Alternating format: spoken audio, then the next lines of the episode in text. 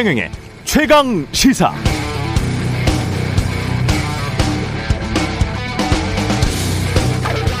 네, 투자자들을 상대로 우리 기업 상황은 이렇습니다. 이렇게 좋네요. 라고 하면서 홍보, 투자 유치 활동을 하는 업무를 IR이라고 합니다. 이 IR 업무는 되게 문과 출신들 말 잘하는 사람들이 맞죠? 그런데 오히려 이렇게 말만 번지르하게 기업을 홍보만 하려고 한다면 믿음이 갈까요? 그런 의미에서 기업이 당면한 과제, 향후 위험 요소까지 상세하게 함께 설명해주는 외국 글로벌 기업들의 IR 보고서, 위험 요소나 부담 요소, 약점 이런 것까지 다 나오는 IR 보고서가 훨씬 믿음이 갑니다. 현황은 정확히 이렇지만 우리 장점은 뭐고 약점은 뭐기에 앞으로 어떻게 하겠다고 투자자들에게 정직하고 투명하게 자신을 드러내면 아 지금 주가보다 더 높아질 수 있겠구나라는 믿음이 오히려 생깁니다. 마찬가지죠. 정부나 정치인들의 공보 업무도 실체와 맞게 정직하게 해야 하는 게 원칙입니다. 메시지, 홍보, 이미지만 강조하다가 나중에 선거 끝나서 뽑고 나니 실체는 본질은 가치는 꽝이었다. 이런 사실상 유권자 국민들을 속이는 게 됩니다.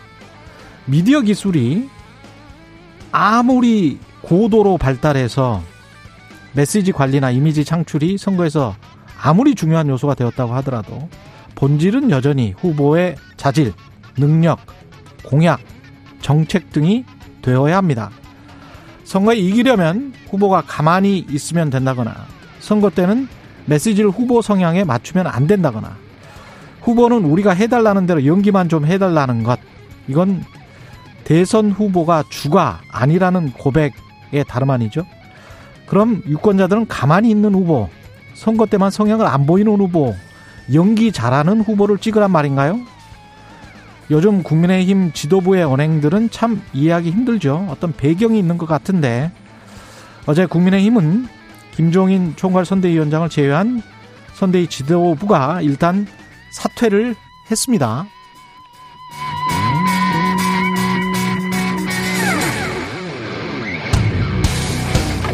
네, 안녕하십니까. 1월 4일 세상에 이익이 되는 방송 최경령의 최강시사 출발합니다. 저는 KBS 최경령 기자입니다. 최경령의 최강시사 유튜브에 검색하시면 실시간 방송 보실 수 있습니다. 문자 참여는 짧은 문자 50원, 긴 문자 100원이 드는 샵 9730 무료인 콩 어플 또는 유튜브에 의견 보내주시기 바랍니다. 오늘 1부에서는 오늘 인터뷰에서는 더불어민주당 선대위 총괄 상황실장 맡고 있는 조홍천 의원 만나보고요. 문재인 대통령 마지막 신년사 주요 내용들 탁현민 청와대 의전비서관과 이야기 나눠보는 시간도 있습니다.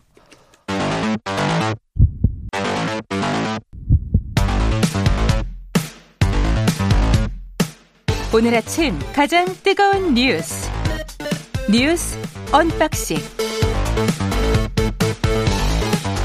네 뉴스 언박싱 시작합니다. 민동기 기자 김민아 시사평론가 나와 있습니다. 안녕하십니까? 안녕하십니까? 예.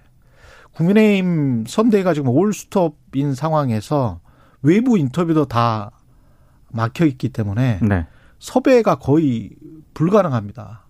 예. 9시 뉴스 인터뷰도 취소되지 않았습니까? 9시 뉴스, KBS 9시 뉴스 인터뷰도 지금 윤석열 후보 인터뷰가 취소됐고, 우리도 사실은 권성동 후보랄, 권성동 후보가 아니죠. 권성동 사무총장이랄지 줄줄이 예정이 돼 있었거든요. 네. 다 취소됐어요. 정말 걱정입니다. 저희도. 예. 방송, 네.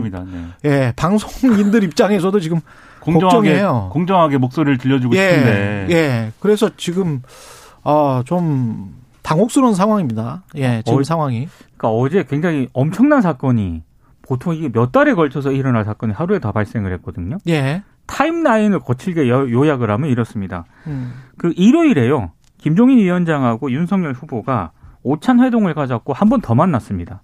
예, 만나서 무슨 얘기를 했냐면 선대위 쇄신 방안에 대해서 논의를 했거든요. 근데 이제 김종인 위원장 같은 경우에는 전면적인 쇄신을 주장을 했고 예. 윤석열 후보는 아마 부분적인 어떤 쇄신을 얘기를 했던 것 같은데 음. 결국에는 의견 일치를 못 봤다라고 합니다. 그리고 이제 일요일에 또 하나 이제 김종인 위원장이 굉장히 좀 불편했던 것 중에 하나가 윤석열 후보가 소상공인 자영업자 대책을 숙지하지 못한 채 예. 더듬거리면서 발표하는 그런 장면들이 유튜브로 생중계가 됐었거든요. 예. 예, 그걸 보고 그걸 어, 김종인 위원장이 보고 보고 굉장히 경로했다라는 그런 얘기가 있고 아. 그게 이제 일요일 상황이고요. 그게 일요일 상황이 지금 어제 상황으로 이어진 거군요. 그렇습니다. 그래서 어제 아침에 예. 어, 선대위 회의가 열렸는데 예. 김종인 위원장이 전면적인 개편을 단행하겠다고 일방적으로 발표를 합니다. 그때 당시 윤석열 후보는 한국거래소 개장식에 참석을 하고 있었거든요. 아. 얘기 전혀 없었습니다. 예. 그리고 오후에 의원총회가 열리는데 음. 이때 김종인 위원장이 어, 당신 비서실장 노릇을 할 테니까 음. 후보도 태도를 바꿔서 제발 연기를 좀 해달라 이렇게 부탁을 했다. 내가 윤석열 후보에게 연기 발언이 오후 의원총회에서 나왔고요. 그게 일종인 그러니까 김종인 위원장은 호소였군요. 그렇습니다. 읍소 네. 제발 연기라도 잘해달라라는 그렇게. 이제 오후에 의원총회에서 얘기를 했는데 네. 그 오후 의원총회에서 어, 김기현 원내대표하고 음. 김도읍 정책위 의장이 사퇴 의사를 또 밝힙니다. 아, 그리고 어제 저녁에 네. 어, 굉장히 좀 침묵하던 윤석열 후보가 결국에는 어, 국민께 대국민 사과 입장을 내놓고 선대위를 뭐 쇄신하겠다라는 입장을 밝히거든요. 거칠게 요약하면 그렇죠. 이렇습니다. 근데 그 중간에 또 이준석 대표는 뭐 일괄 사퇴도 아니다. 사무총장도 사퇴하지 않았는데 그러니까 뭐 이런 이야기를 또 한단 말이죠. 중앙선대위에서 예. 김종인 위원장도 일 포함한 일괄 사퇴 의사를 이제 기자들에게 공지를 예. 하거든요. 저도 이거 이제 이제 제3자를 통해서 받았는데 음. 그, 그 공지와 관련해서 김종인 위원장이 전달이 잘못돼서 그런 사태가 벌어진 것이다. 자기는 나는 포함되어 있지 않았다. 자기는 사의 의사를 밝힌 적이 없다라고 좀 번복하는 해프닝이 또 벌어지기도 했습니다. 그러니까 모든 갈등이 예. 모든 이제 극에는 예, 클라이막스라는 게 있지 않습니까? 네.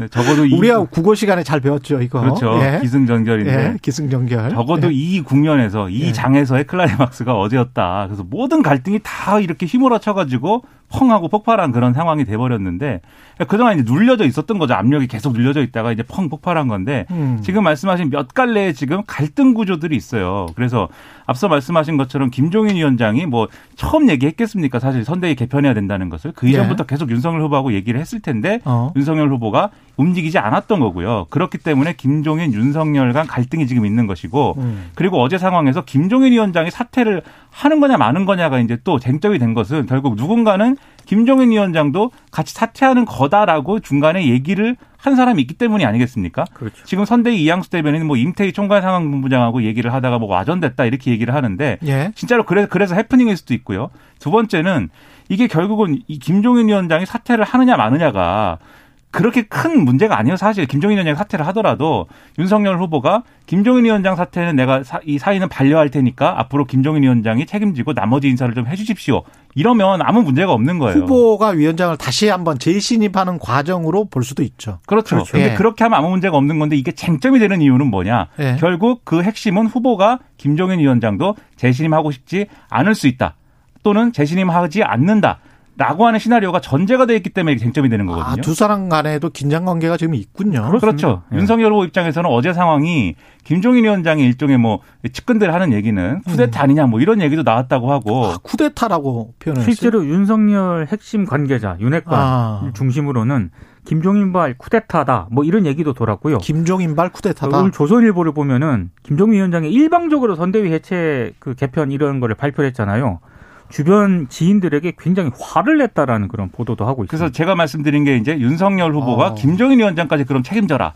이런 시나리오가 하나가 있는데 온도는 온도 차는 좀 있는 다른 이제 가능성도 있습니다. 이게 예. 윤석열 후보가 이 그림에서는 김종인 위원장한테 일방적으로 뭐 조련당하는 거잖아요. 그러면 그렇죠. 지금 말씀 말씀하신 이런 시나리오대로 하면은 지금 예. 상황대로 하면은 김종인 위원장이 연기를 하라고 하고 어. 그리고 이 선대위 개편 작업도 김종인 위원장이 주도하는 그림이 되기 때문에 그러면 이제 후보의 리더십에 상처가 나니까 어. 적어도 후보가 그것을 부탁하는 모양새를 좀 만들어 달라. 면을 세워 달라. 이런 이제 얘기가 김종인 위원장 사퇴 얘기로 연결됐을 수 있고 그래서 여러 가지 가능성이 언급이 되는데 적어도 윤석열 후보 측하고 김종인 위원장하고의 기류가 안 좋다. 이거는 이제 기정사실이라고 보이고요. 그리고 또 하나의 갈등이 이준석 대표하고 나머지의 관계입니다. 그렇죠. 이게 아까 말씀하신 권성동 사무총장은 사퇴했느냐 이 질문이 거기 함축돼 있는 건데 게다가 무슨 윤사모 이야기가 나오면서 네. 뭐 본인의 신상이나 전화번호까지 다 지금 털려서 문자 폭탄이 왔다는 거 아니에요? 그러니까 윤, 누군가가 이른바 윤사모로부터? 그러니까 이준석 대표는 예. 누군가가 윤석열 그 후보를 핵심 지지층으로부터 음. 본인이 여러 가지 지금 좌표를 찍힘을 당했다라고 주장을 하고 있는 거죠. 좌표가 찍혔다. 네. 그렇죠. 그리고 이제 이준석 대표의 이제 부모님의 예. 재산이라든가 이런 자료들이 일부 보수 성향의 유튜브 운영자들에게 넘어가 가지고 그게 또 여러 가지 얘기가 되고 있다. 그러면 이런 자료들은 어디서 유출된 거냐? 이준석 대표가 과거에 선거 출마하기 위해서 공천 심사 받을 때 냈던 자료가 당 사무처에서 유출된 거 아니냐. 그러니까 그래서 사무총장을 지정을 한 거구나. 그래서 네. 사무총장이 이것을 알아보시오라고 이제 아침에 비공개 회의에서 얘기를 했는데 권성동 사무총장. 그렇죠. 예. 권성동 사무총장이 내가 한 거 아니다라는 취지로 이제 바- 반발을 해서 음. 이준석 대표가 그게 아니고 알아보라고 했다 이러면서 충돌이 된 거거든요. 근데 아. 이준석 대표도 속마음으로는 뭔가 있다 이렇게 보는 거죠. 권성동 사무총장 등등등. 예. 그래서 이 갈등 구조가 하나가 있는데 또 어제 주목할 만한 게 김기현 원내대표하고 김도업 정책위원장하고 연내 지도부가 다 사퇴하고 예. 의원총회에 참여했던 국- 이 국회의원들도 당직을 다 사퇴한다고 밝히지 않았습니까? 예. 이게 선대위 직책을 내려놓는 거는 지금 상황에서는 당연한데 왜 당직을 다 내려놓고 있느냐. 그렇죠. 결국 이준석 대표를 겨냥한 것이다. 그렇, 그렇죠. 아. 결국 이준석 대표까지 대표 다 사퇴해라. 그렇죠. 지도부가 아. 다 총 사퇴해야 되고 그 핵심은 이준석 음. 대표가 물러나야 되는 거 아니냐로 지금 불길이 번지고 있는 겁니다. 그러면 여기서 이준석 대표의 입장이 있어야겠죠. 그러면 이준석 대표는 이렇게 생각할 수 있겠네요. 이게 당대표 사퇴가 핵심이면 본인을 사퇴시키고 그리고 일괄적으로 당 지도부는 다시 뽑아야 되니까 그때는 또 세력이 또는 선대위 중심으로 해서 네, 한동안 또 가, 비대위 중심 체제로 그렇죠. 그냥 그렇죠. 가든지 비대위로 그렇죠. 간다는 예. 지도부를 선출할 수는 없을 것이고. 예. 그러면 근데- 비대위 체제로 가면 그러면 윤석열 후보 중심으로 다시 되기 때문에 그렇죠. 근데 여기서 또 음. 이제 흥미로운 점은 김정인 위원장이 예. 그러면 이 선대위 재편 작업 누구랑 할 거냐라고 물었을 때 음. 이준석 대표랑 상의하겠다고 지금 얘기를 해요. 그러면 아, 김정인 위원장은 네, 그렇죠. 김종인 위원장은 또 이준석 대표가 물러나는 그림은 안 그리고 있는 거고 그리고 이준석 대표도 난 버틴다라는 입장이거든요. 난 손학규에게 단련되었다. 이렇게 얘기를 어제 했는데 바른미래당 시절에 이준석 대표가 최고위원직을 던지면서 손학규 대표 사퇴를 요구를 했는데 받아들여지지 않은 사례가 있습니다. 예. 그러니까 나는 손학규 대표처럼 버티겠다 이 얘기를 하면서 2011년에 홍준표 한나라당 대- 지도부가 무너진 사례가 있어요. 최고위원들이 사퇴를 하면서 홍준표 대표가 버티질 못하고 무너졌거든요. 그 사례를 들어서 김재원 최고위원이라든지 조수진 최고위원이 그만둘 수 있다. 이 얘기가 나오는 거에 대해서도 이준석 대표가 그만두면 나는 후속 멤버를 준비할 것이다. 어. 안철수 국민의당 대표를 최고위원으로 임명할 수 있다. 어제 이렇게 또 이 얘기를 그게 해버려가지고 그 말이군요. 그렇죠. 그러니까 본인은 절대 사퇴하지 않겠다. 네, 그렇죠. 나를 사퇴시키기 위한 전반적인 어떤 뭐랄까요 모략 같은 거다 이렇게 지금 생각을 하고 있는 것일 수도 또 어째 있겠네. 의총 그렇죠. 분위기도요. 이준석 대표 책임론이 굉장히 세게 나왔거든요. 그러니까 이게 음. 맥락을 보면은 상당히 이준석 대표를 압박하는 그런 모양새로 갔던 겁니다. 그래서 이 모든 갈등이 응축돼 가지고 어제 한 번에 펑 터진 게 여러분이 보는 이 뉴스의 진상입니다. 아, 이제 좀 이해됐어요. 저는 뭐 어제 계속 뉴스가 나오길래 네. 이게 도대체 무슨 형국인지 뭐 이랬는데 그러면 이게 앞으로 어떻게 되는 겁니까? 이 전선은 분명하네. 그렇습니다. 김종인 플러스 이준석 그리고 윤석열과 대부분의 중진 의원들 이렇게 되는 거네요. 그러니까 지금 예. 김종인 위원장 같은 경우에는 어제 뭐라고 했냐면요. 기자들에게 음. 늦어도 5일까지 예, 내일입니다. 윤석열 후보와 상의해서 선대위 개편 문제를 일단락 지어야 한다. 음. 후보가 올바른 결단을 내릴 것으로 기대한다. 이렇게 얘기를 했거든요. 그러니까 윤석열 후보가 김종인 위원장이 그동안 물밑에서 계속적으로 요구했던 선대위 전면 개편 작업 있지 않습니까? 이걸 네. 어느 정도 받아들이느냐. 요게 이제 굉장히 관전 포인트가 될 것 같고 만약에 그 부분에 있어서 김종인 위원장의 어떤 기대치가 반영이 안 된다. 이러면 이제 상황이 약간 좀 어떻게 될지도 모르는 거죠. 그러니까 물밑에서는 계속 지금 이 선대위 재구성을 그럼 어떻게 할 거냐를 놓고 신경전을 벌이는 건데 음. 근데 중요한 거는 윤석열 후보가 지금 상황이 좋고 윤석열 후보가 다 잘해왔는데 이런 다른 뭐 이준석 대표라든지 발목 잡는 사람들 때문에 상황이 망한 거다라고 생각을 한다면 이것은 이제 받아들이지 않겠죠. 그런데 누가 봐도 윤석열 후보 때문에 윤석열 후보 본인의 어떤 그렇죠. 여러 가지 실책들 그리고 그 실책들이 선대위 차원에서 관리되지 않으면서 생긴 문제들이 있는 거거든요. 이게 이 주말간에 이제 화제가 됐던 윤석열 후보 족발 동영상이라는 게 있어요. 예. 이 족발집에 가서 이 한국형 PPP 그러니까 어 그렇게 이제 말할 수 있는 그러니까 네. 예를 들어서 이 자영업자들에게 사업 자금을 대출을 해주는 데 있어서 정부가 이 사업 자금의 임대료와 공과금 쪽으로 이제 지출된 음. 부분에 있어서는 절반을 어 이렇게 이선. 선 변제를 해주고 예. 나머지 절반은 자영업자 알아서 갚는 걸로 하자. 그렇죠. 이걸 발표를 하는데 제가 지금 이렇게 설명하지 않았습니까? 예. 이거는 이제 복잡한 내용이 아니에요. 10분만 예. 봐도 아는 내용인데 음. 윤석열 후보가 이것을 옆에서 다른 참모들이 중간중간 코치를 해줌에도 불구하고 이것을 제대로 숙지하지 못했다라는 티가 역력한 음. 그 러한 상황으로 발표를 합니다. 그게 어제 쭉 전파를 타고 그랬거든요. 그 A4G로 전달을 하, 했거든요. 그러니까 네. 이런 그랬죠. 문제가 있다 예. 보니까 윤석열 후보도 지금 이 선대위 개편이나 김종인 위원장의 요구 등등을 완전히 거부만 할 수는 또 없는 상황이에요. 그렇기 때문에 이 상황이 어떤 갈등 구조 속에서 어떠한 절충으로 흘러가겠지만 선대위 개편의 폭은 굉장히 클 수밖에 없고 제로 베이스에서 이제 논의하는 수밖에 없는 거죠 지금. 아, 이게 골치 아프네요. 이 후보의 자질이나 능력에 관해서 내부에서도 지금 약간의 회의론이 나오는 거 아닌가 싶기도 합니다. 그러니까 김종인 위원장이 어제 연기만 잘해달라고 말하는 건 아주 극단적이고 계속 본인 입장에서는 굉장히 불쾌한 이야기입니다. 이거는. 강조했던 게 후보에 예. 끌려달리지 말라 이런 취지의 발언을 계속했거든요. 그러니까 어제 의원총회에서도 네. 김종인 위원장이 의원들에게 얘기를 합니다. 음. 어, 후보의 눈치만 보고 지금 그렇게 해서는 안 된다. 후보한테 할 얘기가 있으면 정확하게 하는 게 필요하다. 그러니까 후보가 이 여러 가지 조언이나 충고나 이런 것들을 100% 지금 흡수하지 못하고 있기 때문에 음. 의원들은 또 후보가 권력인 거 아닙니까? 그래서 그렇죠. 후보의 눈치를 보고 후보에 맞춰주느라고 이 상황이 개선이 안 된다라는 인식을 김종인 위원장은 또 갖고 있다는 거거든요. 예. 결국은 후보를 굴복시키는 과정처럼 지금 비춰질 수가 있기 때문에 음. 그걸 또 윤석열 후보가 어떻게 받아들이냐 이런 것들이 쭉 쟁점이 남아 있는 겁니다. 예. 다음 소식 이어가겠습니다. 6726님, 배우가 필요하다면 명배우 이덕화나 김영철이 적격 같은데 어떠신지요? 예. 저도 좋아합니다. 이덕화 씨, 김영철 씨. 예. 김영철 씨의 동네 한 바퀴. KBS 재밌습니다.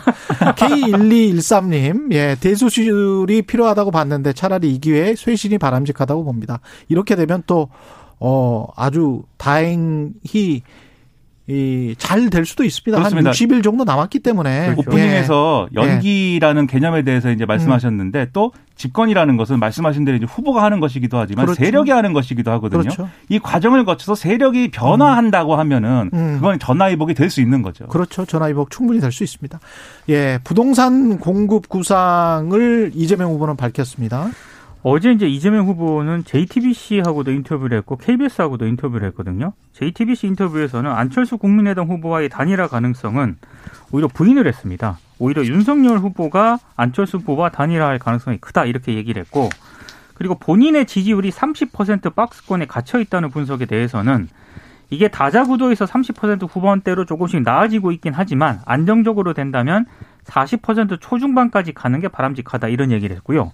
KBS 인터뷰에서는 역시 이제 부동산 문제에 대해서 굉장히 많은 비중을 할애했는데 예. 지금까지 본인이 했던 얘기를 다시 한번 강조하는 그런 차원입니다. 그러니까 다주택자 양도세 중과를 한시 유예해서 기존 주택이 매물로 나올 수 있도록 하고 그리고 재개발 재건축 때 용적률 충수 등의 규제를 완화하고 예. 그리고 지하철 1호선이라 1호선이라든가 경인고속도로 등의 지화를 통해서 이 신규 택지를 더 개발하는 그런 방안 이런 거를 이제 강조를 했는데 다만 어제 KBS 인터뷰에서 이재명 후보가 지금 부동산 시장이 변동의 꼭지점을 지나고 있을 가능성이 매우 높기 때문에 음. 특히 외곽 지역 집값이 떨어지고 있는 상황 아닙니까? 이런 부분을 언급을 하면서 너무 지나치게 경착륙하지 않도록 고민하고 있다. 이런 얘기를 한 것이 조금 다른 점입니다. 어. 그러니까 이게 퍼즐이 잘 맞아야 되는데 지금까지 이제 부동산 전문가들이 했던 많은 얘기 중에 이제 공급을 늘려야 되는데 공급을 안 늘려가지고 음. 가격이 뛰었다. 즉 수요 공급이 안 맞고 있는 거다. 이렇게 진단을 한 바 있지 않습니까? 근데 이재명 후보도 이제 그 주장에 맞춰서 공급을 늘리는 방식의 여러 가지 대안들을 내놓고 있는 건데 그게 결국 이제 다주택자 양- 양도세 중과 유예도 그런 것이고 용적률 층수 규제 완화도 그런 것이고 그런 거죠. 예. 근데 그런데 또 가- 같이 갖고 있는 인식이 지금 집값이 떨어져 가지고 경착륙하지 않는 방식을 또 고민해야 된다. 그렇죠. 라는 것은 공급을 공급 위주의 이런 대책하고는 충돌하는 부분이 있는 거잖아요. 음. 그래서 그런 둘 중에 하나를 해야 되는 거죠. 집값을 그러면 뭐 떠받칠 수 있는 다른 수단이 있다는 것인지 그러면 이건 추가적으로 더 어떤 조치가 필요한 거니까 이건 좀 더 우클릭에 가까운 모양새가 될 것이고 그게 아니면 실수요자들의 맞춤형으로 어떤 정책 금융을 제공하는 그러한 이제 수단이 있는 것인지 아니면 더 적극적으로 완전히 대출 규제나 이런 것들을 지금보다 더 풀어버리는 것인지 이건 이제 거시금융에 영향을 줄 것인데 그래서 이런 어떤 선택지를 가지고 고민을 하는 것인지 지금으로서는 사실 알 수가 없기 때문에 추가적인 어떤 그런 설명이 더 있어야 될 것 같아요. 이거 뭐 부동산 이야기는 뭐 2시간, 3시간을 해도 그렇죠. 명확한 네. 해답이 없기 때문에. 근데 이제 이 부분만 공급 시그널에 관해서 공급이 적다, 많다 때문에 부동산 가격이 올랐다, 내렸다. 이거는 어 전혀 경제학적으로 말이 안 되는 소리를. 음. 그동안 계속 언론이 해온 거고요. 공급 만능론이죠 이게. 예, 그렇죠. 공급 막는 노는 음. 말이 안 돼요. 그러니까 어떤 한 요소 때문에 어떤 한 경제적인 결과가 나왔다 이런 식으로 보도하는 전 세계 선진국의 어, 어떤 신문사 어, 떤 구급화 신문사라도 이런 식으로 보도는 절대 음. 안 합니다. 왜냐하면 이, 이거는 사회 현상이나 경제 현상이 아니기 때문에 그렇죠. 실제로 그렇지 않고 근데 다만 공급과 관련해서 공급이 지속적으로 되어 가고 있고 된다는 그 시그널을 시장에 계속 믿음을 심어 주, 그렇죠. 줘야 된다. 네. 네. 그거는 맞는 말이에요. 그렇습니다. 패닉을 제어할 예. 필요는 있는 것입니다. 예. 네. 그 정도는 맞는 말이고 공급은 실제로도 문재인 정부 때 서울 같은 경우에 4만 가구, 5만 가구 정도 꾸준히 돼 왔었고 그게 박근혜 정부 때 3만 가구, 4만 가구에 비해서는 더 많았던 게 사실이에요. 그렇죠. 예. 그게 입주 물량 그 숫자로 지금 나오고 있기 때문에 이게 공급이 많았다 적었다를 가지고 팩트가 없는데 자꾸 공급을 늘려라라고 공급만 늘리면 가격이 떨어진다. 이거는 본인들이 그동안 이른바 저는 부동산 업자 음. 출신들의 전문가들이 만들어낸 지어낸 이야기에 지나지 않는다. 그렇죠. 그래서 공급책을 예. 정부가 발표하면 당장 손에 잡히는 공급 물량이 아니다. 이래가지고 그렇죠. 또몇 년 이후에나 된다. 예. 근데 그 모든 결론은 그래서 이 교통 수요가 있고 여러 예. 가지 직장의 접근성이 좋은 지역에 재개발 재건축을 해야 된다로 이제 기결되는. 그렇다고 그린벨트를 전면 해제한다고 하면 네. 그러면 분명히 이러, 이렇, 이렇게 이야기할 겁니다. 부동산 폭락이 우려된다. 이렇게 이야기를 할 거거든요. 그러니까 정해진 결국- 방향이 있는 거예요. 결국. 그렇죠. 결국은 부동산의 연착륙을 모두가 다 바라는 거잖아요. 그렇죠. 예. 그게 다양한 뭐랄까요 규제 완화 조치들의 혼합을 통해서 그때 그때 그 정책을 실수해 실시할 수밖에 없는 것이지 이게 정해진 코스가 있다. 음. 시장 상황에 또 불구하고 시장 상황은 막 바뀌는데 정해진 코스가 있다. 이거는 아닌 거죠. 그리고 문재인 정부가 실책한 것은 마치 정해진 코스가 있는 것처럼 그렇죠. 모든 것이 투기 세력이 탓인 양 그렇습니다. 그런 식으로 몰고 간 게 또 잘못인 것입니다. 예. 예. 좀 정리가 됐습니다. 오늘은 44분까지라서 아. 충, 예, 충분히 이야기를 할 수 있을 것 같습니다. 안철수 후보는 저의 길을 굳건히 가겠다. 예. 어제 새 첫 중앙선대위 회의를 가졌거든요. 지지율에 일희일비하지 않고 오직 국민만 보면서 더 나은 정권 교체라는 그런 어떤 그 키워드를 또 꺼냈습니다. 그리고 지금 여론조사에서 약간 약진을 보이고 있잖아요. 그거와 관련해서 본인의 분석은 남들은 과거 얘기할 때 본인은 미래를 얘기했기 때문이다. 그리고 어, 도덕적 문제라든가 가족 문제에서 가장 결격 사유가 없다는 점도 작용을 했을 것 같다. 이렇게 분석을 했고 윤석열 후보와 관련해서도 한마디 했는데요. 법률에 따라 과거에 대한 응징을 하는 법률가 리더십으로는 미래를 볼 수 없다. 이렇게 얘기를 하기도 했습니다. 그러니까 안철수 후보 측은 굉장히 공부돼 있습니다. 윤석열 후보의 떨어진 지지율이 지금 안철수 후보로 상당 부분 이제 들어가는 부분이 있기 때문에 앞으로도 추가적으로 이제 올라갈 것이다 이렇게 보고 있고 만약에 이렇게 되면 이제 안철수 후보와의 어떤 단일화나 이런 전략을 윤석열 후보가 상정을 해야 되잖아요. 예. 그럴 경우에 그러면은 단일화 국면에서 누구한테 유리할 거냐. 지금 일부 여론조사 결과를 보면은 안철수 후보 쪽으로 단일화가 될 가능성이 상당하다. 뭐 이런 결과도 있습니다. 그렇죠. 뭐 아직은 음. 일부 여론조사겠지만 그렇죠. 그것까지 고 려해서 보면 안철수 후보 상당히 지금 이제 고무되어 있는데 그리고 그런데 어제 무슨 돈 저 어떤 소식들이 있잖아요. 어떤 소식들 예, 네. 어떤 소식들이 있는데 그게 안철수와 윤석열 후보 단일화 간에 상당히 지금 긴장감이 충분히 느껴질 수 있는 그런 소식들이었기 때문에 그런 네. 소식들이 예. 앞에 혹시 뭐 받은 글 뭐 이렇게 돼 있는 건가요? 예, 그게? 그렇습니다. 네, 받은 글 소식, 네.